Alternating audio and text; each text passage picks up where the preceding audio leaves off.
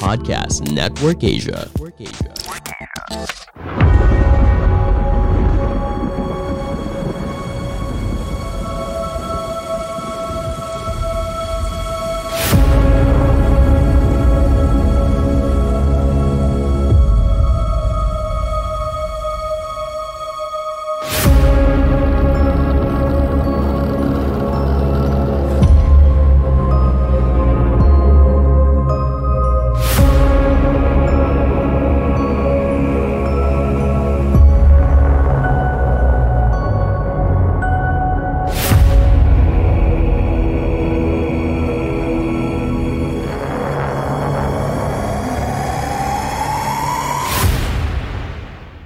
Halo semuanya, selamat datang di podcast dengerin horor di episode pertama bulan April. eh, gitu aja terus ya openingnya ya, bosan banget gitu, nggak nggak ada kata-kata lain. Nah, jadi em, di sebelum gua masuk ke episode ini, eh, lanjut ke cerita di episode ini maksudnya, gue pengen cerita sedikit di eh jadi gue kemarin minggu lalu tuh sempat ngadain namanya space ya, space di Twitter. Terus yang space itu isinya orang-orang pengen cerita gitu kan. Terus ada satu narasumber gitu. Narasumber dia mas-mas lah, mas-mas yang bekerja sebagai eh, security, security di sebuah universitas di daerah Jawa Timur. Nah, terus dia dia nyeritain banyak apa ya banyak banyak pengalaman yang dialami lah selama dia bekerja gitu kan. Mulai dari ketemu begituan mbak mbak Kunti pada saat dia lagi laporan gitu kan.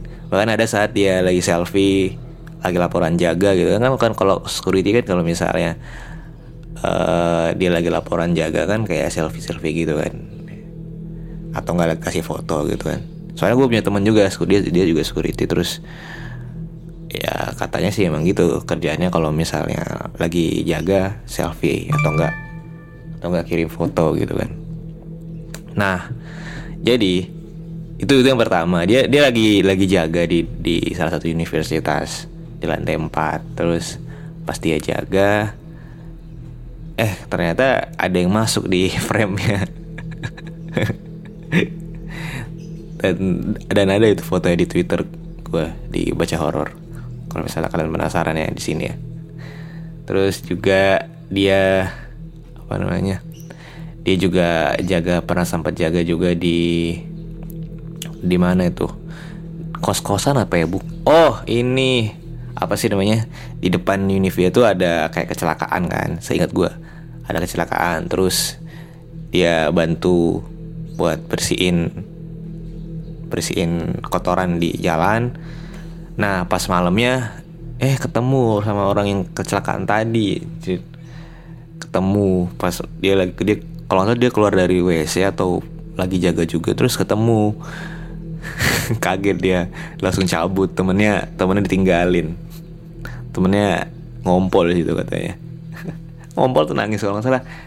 Dia ditinggalin terus nangis di pojokan gitu saking takutnya gitu kan. Itu dalam pikiran dalam hati gue iya juga ya. Kan kalau misalnya orang-orang yang kerja di security maksudnya yang jaga di suatu tempat apalagi sampai shift malam kan itu kan pasti kayak ada keliling-keliling. Ya ada dong kayak yang ngalamin hal, -hal kayak gitu, kayak gitu ya. Ketemu yang begituan ketemu Mbak Kunti Om Pocong gitu kan. Kan kayak sebuah pengalaman yang menyenangkan atau enggak menyeramkan gitu. ada orang yang senang, ada orang yang seram, ada orang yang takut gitu. Oke dah. Nah, jadi kita langsung aja ke ceritanya ya. Karena gue favorit uh, treat author favorit gue apa namanya payung hitam. Jadi gue kemarin searching searching lah treat treat yang udah lama terus gue cari oh ada nih treat yang worth it lah buat dibaca bareng di sini kan nah namanya judulnya penghuni mimpi hidup semakin berat karena bukan hal yang nyata tapi karena mimpi aneh yang selalu mengantui Kenapa aku dan siapa mereka? Kisah nyata dari Merogo Sukmo hingga berteman dengan Pocong. A thread based on true story. Merogo Sukmo apa anda? Hingga berteman dengan Pocong. Kalau Pocong tahu siapa siapa sih nggak tahu Pocong? Mungkin abang-abang bule di daerah Brazil nggak tahu Pocong ya. Kita doang yang tahu Pocong. Oke.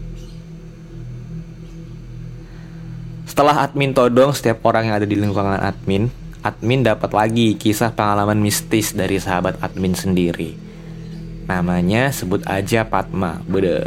Oke, sahabatnya si payung hitam nih. Waktu itu, admin lihat si Padma ini update instastory, ceritain mimpinya yang absurd. Akhirnya admin DM lah si Padma untuk ceritain secara langsung dia setuju dan namanya minta disamarkan karena satu dan lain alasan termasuk dia malu dan takut dianggap ngadi-ngadi. Itulah dia.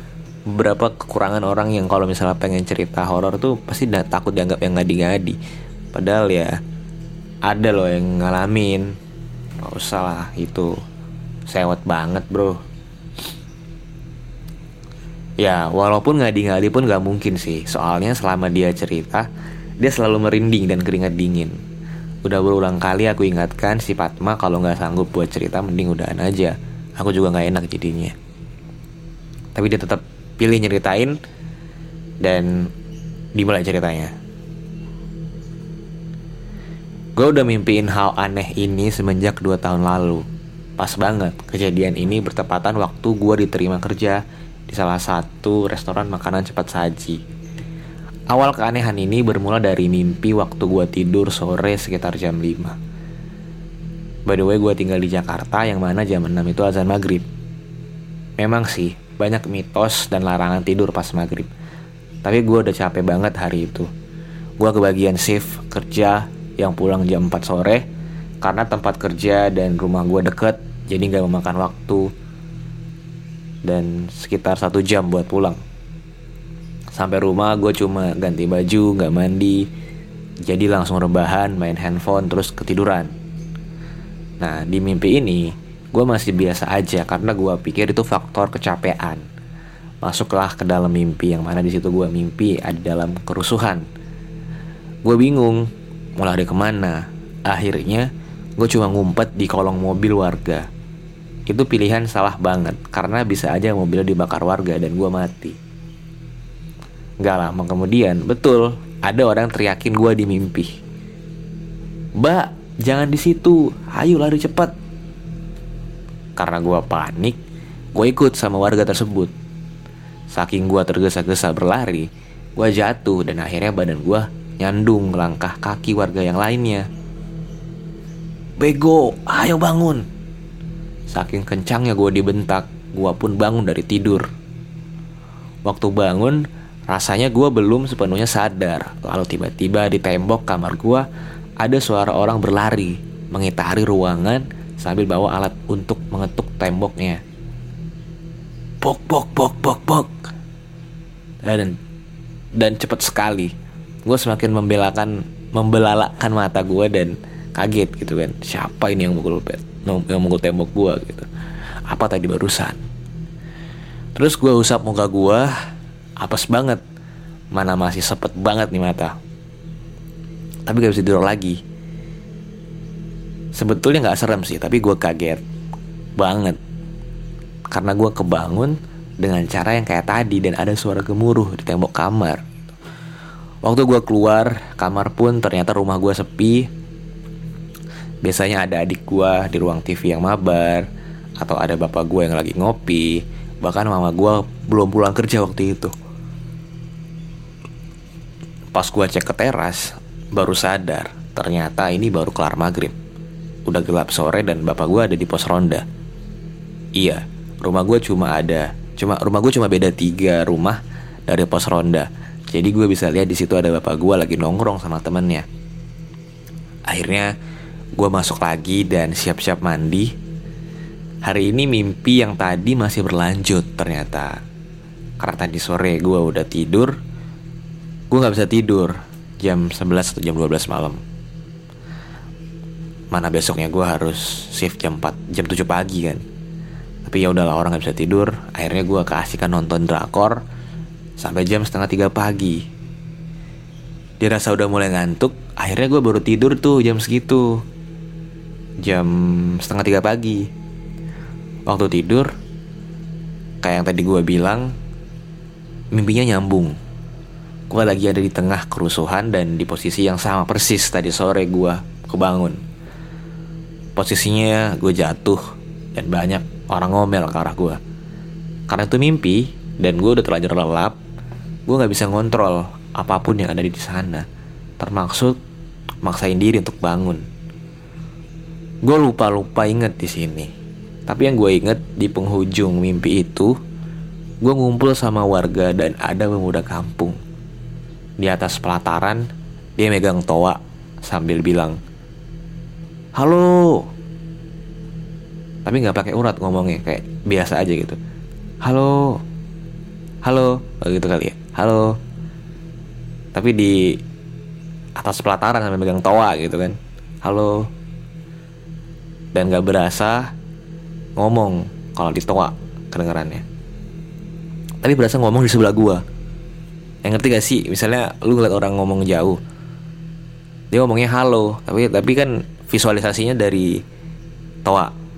Tapi dengernya tuh kayak berasa di sebelah telinga gitu mungkin yang dialami teman-temannya. Kayak gitu kali. Tapi berasa ngomong di sebelah gue nah gue kebangun lagi.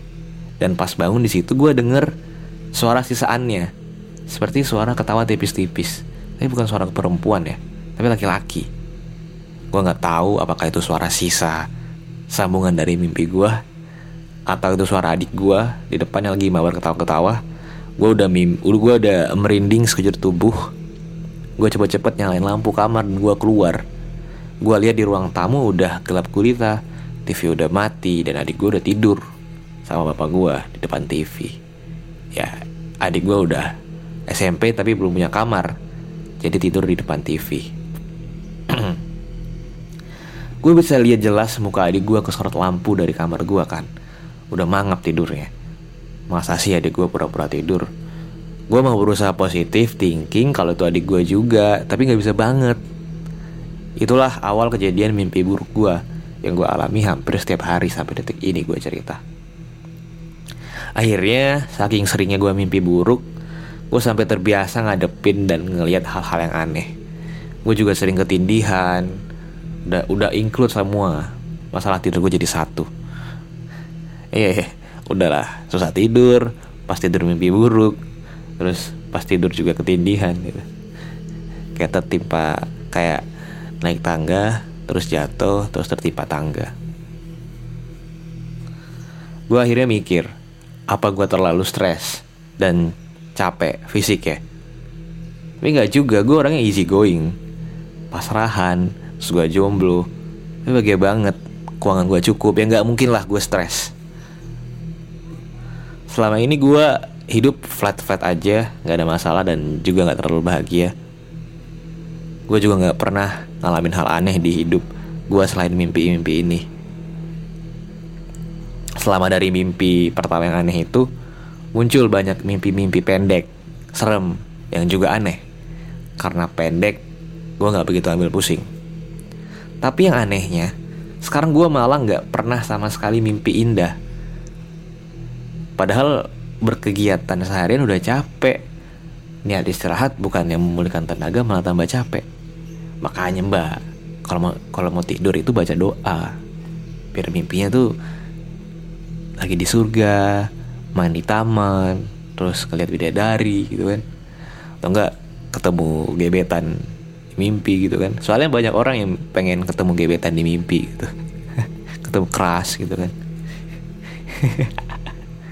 biasanya kalau misalnya ada yang ketemu keras di mimpi itu biasanya dia kangen tuh.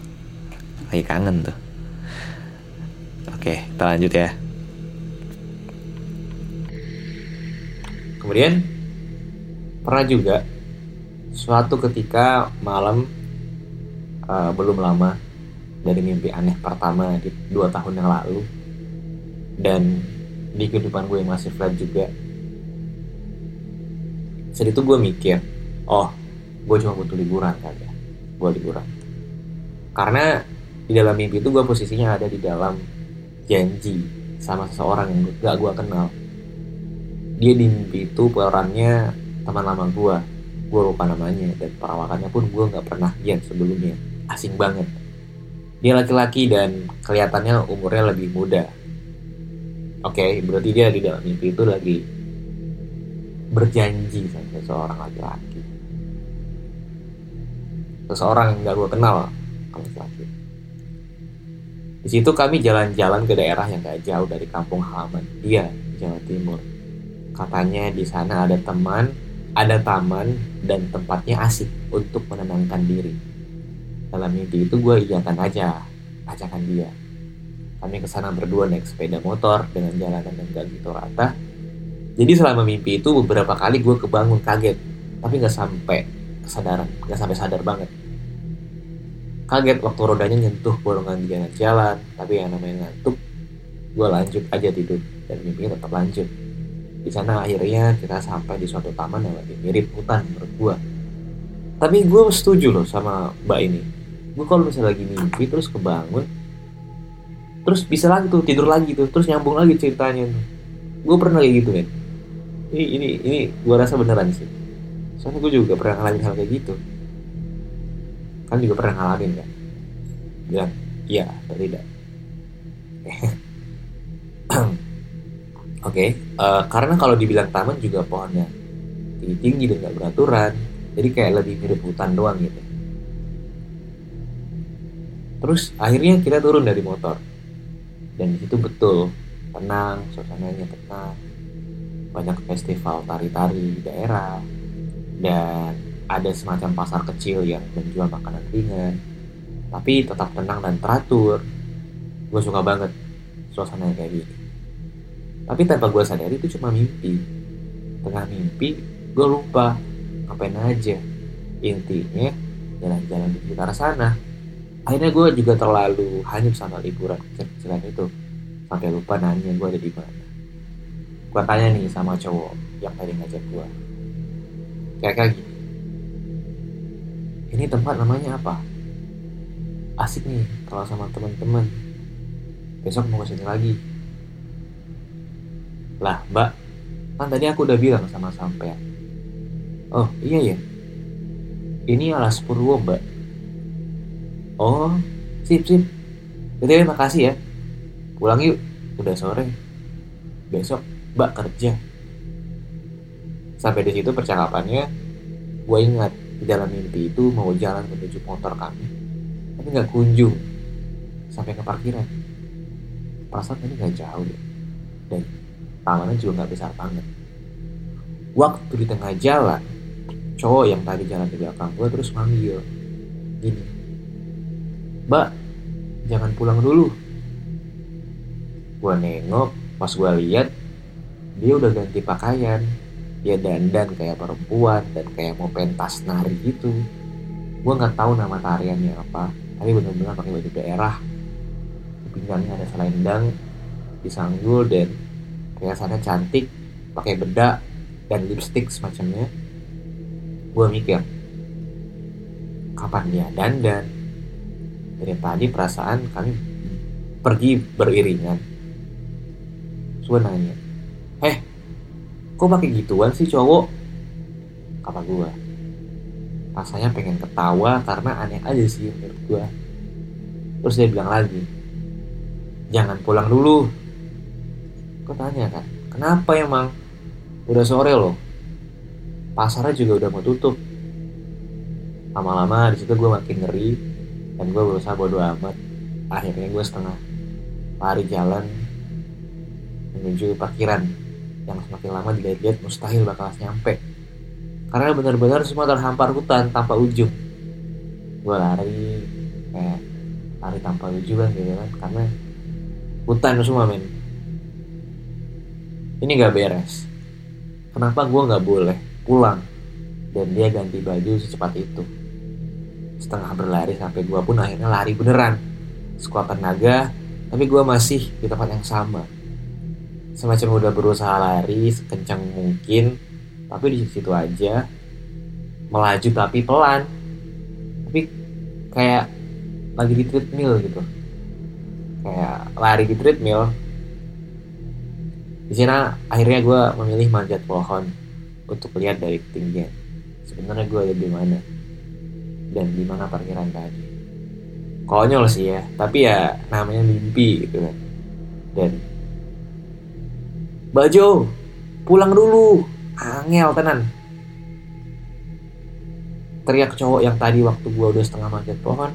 Yang artinya jangan pulang dulu. Udah susah banget dibilangin. Oh artinya oh bahasa Jawa tuh mbak ojo pulang dulu. Aku aku pikir mbak Jo gitu kan. Saya mbak Jo Jolia gitu kan. Ternyata mbak ojo pulang dulu. Angel tenan kon jangan pulang dulu.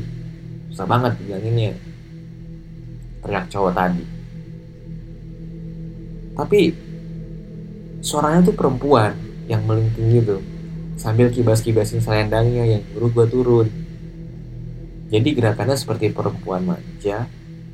Waktu gue kaget diteriakin dia itu kan ada bawah ya. Waktu gue mau lanjut manjat pohon tiba-tiba semua putih. Karena silau dan ada sinar matahari senja di atas. Dan akhirnya gue bangun. Waktu bangun gue ngerasa capek banget. Kaki gue pun sakit berasa manjat pohon beneran. Betul-betul kayak kayak nyata mimpinya. Gue cuma duduk bengong dan ke dapur ambil air putih buat tenangin diri. Gue minum sambil merenung. Gue ingat satu nama tempat itu. Iya namanya Alas Purwo gue nanya kenapa gue gue mimpiin Alas Purwo? Apa itu alas purwo? Siapa anak yang tadi ngajak gua ke sana? Kenapa dia dandan kayak perempuan? Dan siapa nama anak tadi? Berjuta pertanyaan dan kesimpulan yang bikin mikir malam itu. Tapi nggak ada perasaan paling menonjol selain kesel banget karena kaki jadi sakit. Waktu itu gue paksa tidur lagi supaya rasa sakitnya hilang besok dan gue lupa jam berapa intinya. Terus gue tidur lagi. Setelah bangun kaki gue udah kembali normal gak sakit cuma ninggalin lebam biru kehijauan di area mata kaki. Ih gue serius gue pernah juga kayak gitu. Gue bangun-bangun kayak ada lebam gitu. Kalau kata kalau kata orang ini apa sih namanya di digigit setan ya? Apa sih? Dicubit setan katanya gitu bangun-bangun ada yang lebam padahal Padahal kalau ilmiahnya bukan. Itu kalau kata dokter ada penyumbatan di situ. Nah itu jadi kayak patah semua yang orang bilang. Wah lu dicubit setan lu. Itu kata mama gue sih. Kata nenek gue juga. Dan ternyata ada penjelasan medisnya. Nah kalau cerita ini kan dia udah ngalamin ya. Terus kayak nyambung gitu loh semua ceritanya. Ya kan? Jadi ya kita kita anggap oh ya udah dia beneran ngalamin dan ya udah kita dengerin aja terus sampai selesai ceritanya. Oke dia bangun terus kakinya sakit eh, kakinya nggak sakit lagi tapi ada lebam di area mata kaki. Sampai akhirnya baru aja seminggu yang kemarin setelah mimpi dua tahun lalu salah satu tetangga gue yang suka ngerumpi sama mama gue mereka asik cerita di ruang tamu. Terus nggak sengaja gue nguping. Setelah itu dia sakit selama satu bulan. Dia sakit parah tapi sakit tapi sering muntah dan demam. Seperti biasa karena dia capek dia berobat ke dokter dan tetangga gue juga bukan orang mampu jadi buat ongkos ke puskesmas pun sulit ke puskesmas pun sulit. Akhirnya dia datangkan saudara dari kampungnya untuk mendoakan supaya lekas sembuh. Dan juga saudaranya ini ngerti sama hal begituan. Katanya tetanggaku ini telah merogoh sukmo alias jiwanya udah jalan ke mana-mana ke tempat lain waktu ia tidur. Oh, sama kayak dia dong, sama kayak Fatma dong. Jiwanya jalan-jalan waktu dia tidur. Atau nama istilahnya merogoh sukmo. Oh. Nih ada disclaimer nih dari penulisnya teman admin di sini tanpa sengaja waktu dia merogoh sukmo ini kejadian real. Apa dibuat-buat sama dia? Admin juga udah tanya sama dia apakah dia melakukan ritual tapi dia berani sumpah nggak ritual nah. Kemudian dia kaget. Kaget karena apa yang dia alami persis kejadiannya sama gua dua tahun yang lalu. Kenapa gue inget banget? Ya karena itu pertama kalinya yang unik di mimpi gue seumur hidup. Yang gue nggak tahu tempatnya di mana namanya apa tapi gue ke sana di mimpi itu. Ini apa sih? Siang-siang ada suara ayam kekokok aneh-aneh. Aja uh daerah mana gitu kan? Ayamnya maksud maksud gue jam lu mati apa gimana gitu kan? Biasanya ayam kan berkokok subuh subuh gitu. Ini kenapa jam 12 siang jam 1 siang ini? Berkokok. Ya udah lah ya. Mungkin jamnya mati gitu kan? Atau enggak emang shiftnya bagian shift siang. Nah terus terus dia uh, bingung kan oh ternyata gue ngalamin juga nih namanya Merogoh Sukmo dua tahun yang lalu. Gue nggak tahu nama tempatnya apa tapi gue ke sana di mimpi itu. Selama dua hari dari kisah tetangga gue itu gue mau cari tahu kan tapi sulit banget ingat namanya. Nama Alas Purwo. Bener-bener lupa gue ini ada yang nggak beres. Sampai waktu itu gue lagi kerja dan tiba-tiba ketemu aja gitu dalam otak gue nama Alas Purwo. Satu juga gue searching gue catat gue searching karena butuh waktu lama buat baca gue izin ke toilet buat baca artikel soal alas Purwo. Yang bikin gue kaget, itu tempat beneran ada dan letaknya di Jawa Timur. Merinding bukan main, selain itu gue juga jadi berantakan, kerjaan gue jadi nggak fokus. Nyesel udah kepo, pas pulang kerja sampai di rumah gue nggak, gue gali lagi, gue kebuka gambarnya, betul dan sama persis, sama yang di mimpi. Karena bayangan di mimpi gue itu taman dan betul juga Alas Purwo itu taman nasional.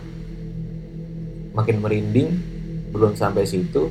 Waktu gue searching ada artikel ini yang bikin merinding disco. Artikelnya judulnya Gayatri, perempuan misterius penghuni Alas Purwo. Wah, anjir gue merinding.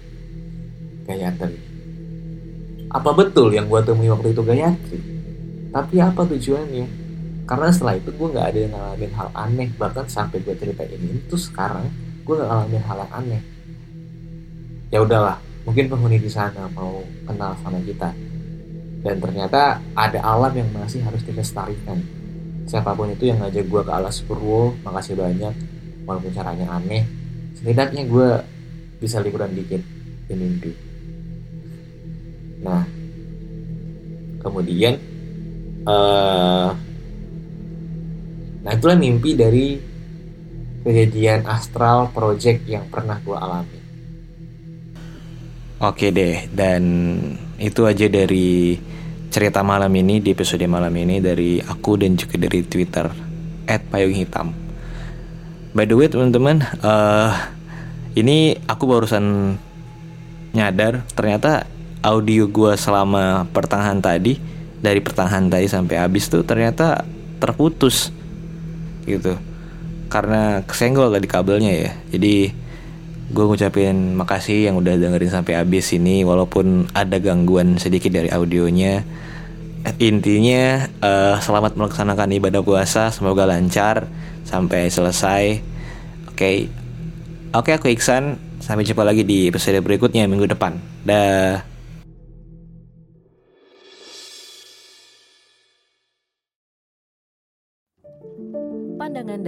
yang disampaikan oleh kreator podcast, host, dan tamu tidak mencerminkan kebijakan resmi dan bagian dari podcast Network Asia. Setiap konten yang disampaikan mereka di dalam podcast adalah opini mereka sendiri dan tidak bermaksud untuk merugikan agama, grup etnik, perkumpulan, organisasi, perusahaan, perorangan, atau siapa pun dan apa pun.